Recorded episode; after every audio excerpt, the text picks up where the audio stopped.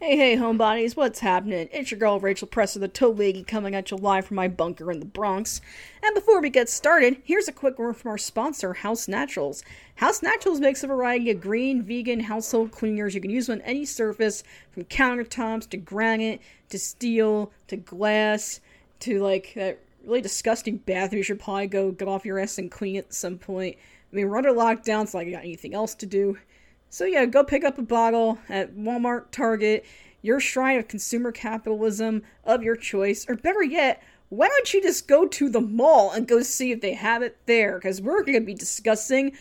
repurposed malls today. So yeah, I was actually I'm actually really really fascinated by this topic as someone who grew up at like the peak of mall culture and then just recently um, i got into this series on youtube called dead malls a very talented um, Baltimore area filmmaker uh, Dan Bell puts the series out, along with his hilarious series called Another Dirty Room. Um, oh my god, you have to see Another Dirty Room. It's so funny and it's just so amazing. Um, like the disgusting things that they find in these rooms.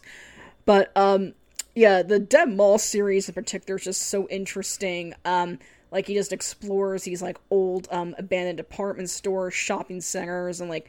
um, malls that are still standing, and yeah, it's amazing. And so I'm going to be discussing though, like the malls that get repurposed rather than just sit there abandoned.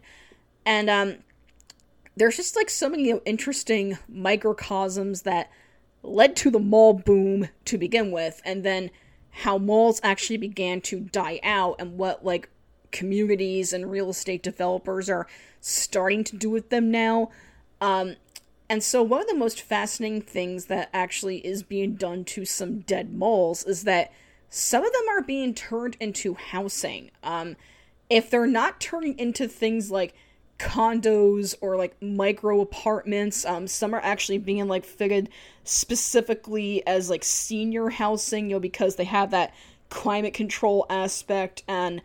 you know like really small rooms. Um, you know, which yeah, which you know, seniors who are in like assisted living or in rest home types of situations, like are usually not really like taking anything with them, so it tends to be a good fit. Especially since um accessibility in these old malls also tends to be better than some of like the really god awful accessibility with some other larger structures, depending on where you are.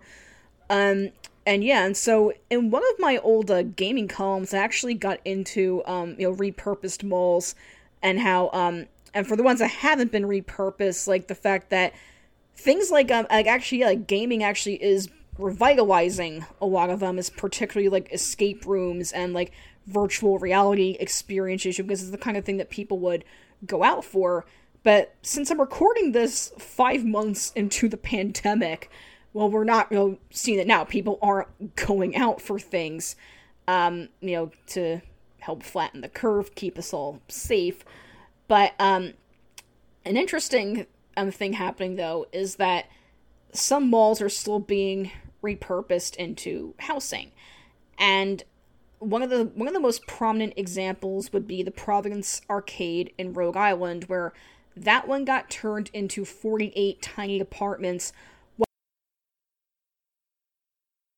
um, right on the premises, like restaurants, coffee shops, and then they also added a hair salon that wasn't initially in this particular mall. And it's just really interesting to see this because I think that, like, the pandemic notwithstanding, we should see more of this because if there's one thing I can just see from, you know, my fever discussions on Twitter in the podcast sphere and basically all the ways that I'm able to be out in the world now without literally being out in the world because there's a goddamn pandemic out there. It's that people like really want community. Um, and that, you know, our urban planning and building of the past like 50, 60 plus years has been very isolationist in nature.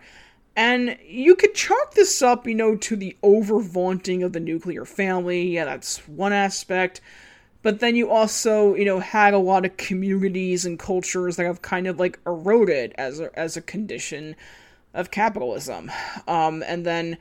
you've just there's just so many other factors, so many. But um, one thing that that people just seem to be really starved for though is community, and that repurposing a mall, um, you know, to become housing just seems to be a natural direction for some of these structures. Because first, yeah, you have people, you know, like those who grew up in my generation who are like stoked at the really cool novelty of living in what used to be a mall. But then you also have a lot of practical aspects, like, yeah, like with pandemic notwithstanding, like, imagine that, like, you have an, you know, you have a little, like, studio apartment, um, and then, you know, a bunch of your friends, like, live in the same building with you so that you're not, you're not roommates. You don't have to, like, you know, worry about, like, if they're using the bathroom and you need to go, or um, they're like, oh my god, I'm so sick of them, you know, like stealing my pizza without paying for it. Like, no, like you have your own place, you have privacy. They have like their own place, like down the hallway or maybe on the floor below you, and then you're able to just like hang out in one in like the food court or like that VR experience, you know, that opened up like on the other side of the property. Um, and then you yeah, you have like public areas, you know, so that people who aren't residents, you know, can shop, visit, dine, get their hair done, um, you know, depending on what's open there. Um, and then you also have like private areas, you know, just for the residents, like private gardens or like a private gym or what have you. Like, think about it. Like, the possibilities are kind of endless, and because you already have this really great infrastructure there that's also meant to handle, you know, the stress of a lot of people on the premises.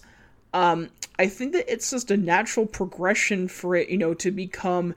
housing that can actually, like, you know, still accommodate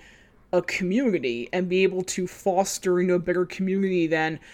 oh, like people just strewn across random blocks or like you're in like one apartment building but your friend is like several miles away in another building and you can't always get together. And so that, that's the thing. I just think it's a very natural progression for it, especially you know, as we're, you know, with uh, climate change and everything kind of being a response to all this like insane like overbuilding and like building these like huge resource chugging properties like yeah there's some interesting dualities I discovered you know, with home building when I was uh, researching this stuff and that like there's like the average American home size keeps getting bigger and bigger but then there's more pushes though, yeah, as a result of both desire for community, wanting to like, you know, step um, you know, try to step up the fight against climate change to get higher density housing and get, you know, like more people like living closer together. And all while household size is declining because uh, yeah, a lot of us aren't having kids and or aren't getting married um and then there's just less housing security overall. And I just think that, yeah, we're kind of going to be seeing like a perfect storm soon, you know, of like, yeah, it's not just like, yeah, like the older millennials who have like firmly decided they're not going to have kids. Or they're just, you know, they're delaying or foregoing, you know, getting married because they either never found anyone or they're like, oh, it just doesn't make sense with the way the world, the economy's going, not going to bother. And then you also got you know, a lot of seniors who are also you know, looking to either age in place or like they want to downsize. Um, I think that yeah, we're going to be kind of seeing a perfect storm of like a huge demand, you know, for like studio one bedroom, like little two bedroom places, or whether both to buy and to rent. And so yeah, just like imagine that yeah, like you can just have like your friends over more often because you can it doesn't matter like they don't have to actually go in your house you could just meet downstairs and like go to the coffee shop on the premises um like you you you don't actually have to you can like get away from home without actually leaving home, if that makes sense. And I don't know, I just think that um, this kind of thing would really take off. And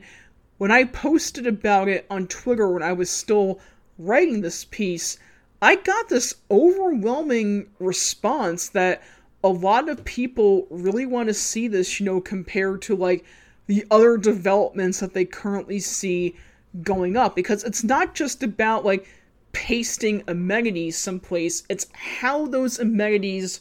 are laid out, who can access them, how are they being used by the people who actually live there. And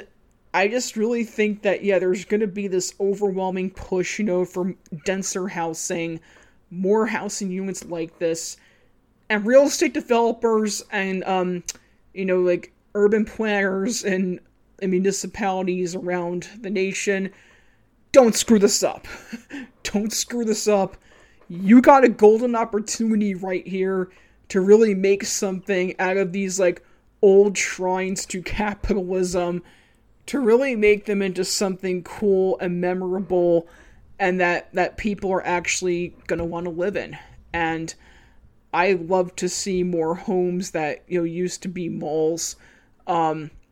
i think that i think there's a lot of good that can come out of it. So if you're interested for more hot takes in urban planning be sure to check out more of my work at homestratosphere.com go give us a follow on twitter at homestratos and i'll catch you again next time